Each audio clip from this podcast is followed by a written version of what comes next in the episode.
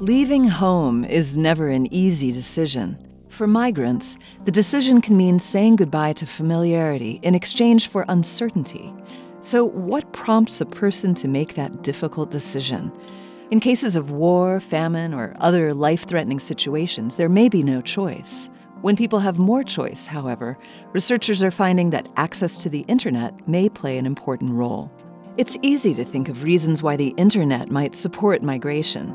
It provides easy access to information about other countries and shifts material aspirations upward by showing what life is like elsewhere.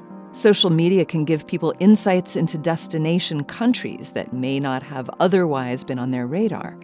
Social media could also make leaving home feel marginally easier, since it's a way to maintain contact with family across borders.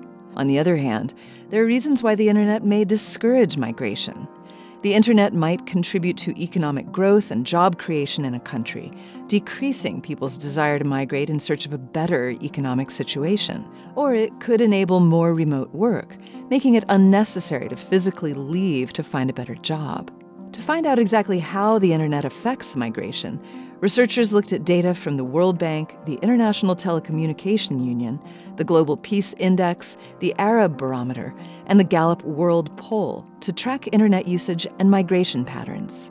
The data showed positive associations between people's access to the internet and their willingness and actual decisions to migrate.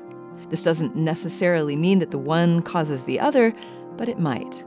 Whether we love the internet or hate it, nobody can argue that it isn't influential. This moment of science comes from Indiana University.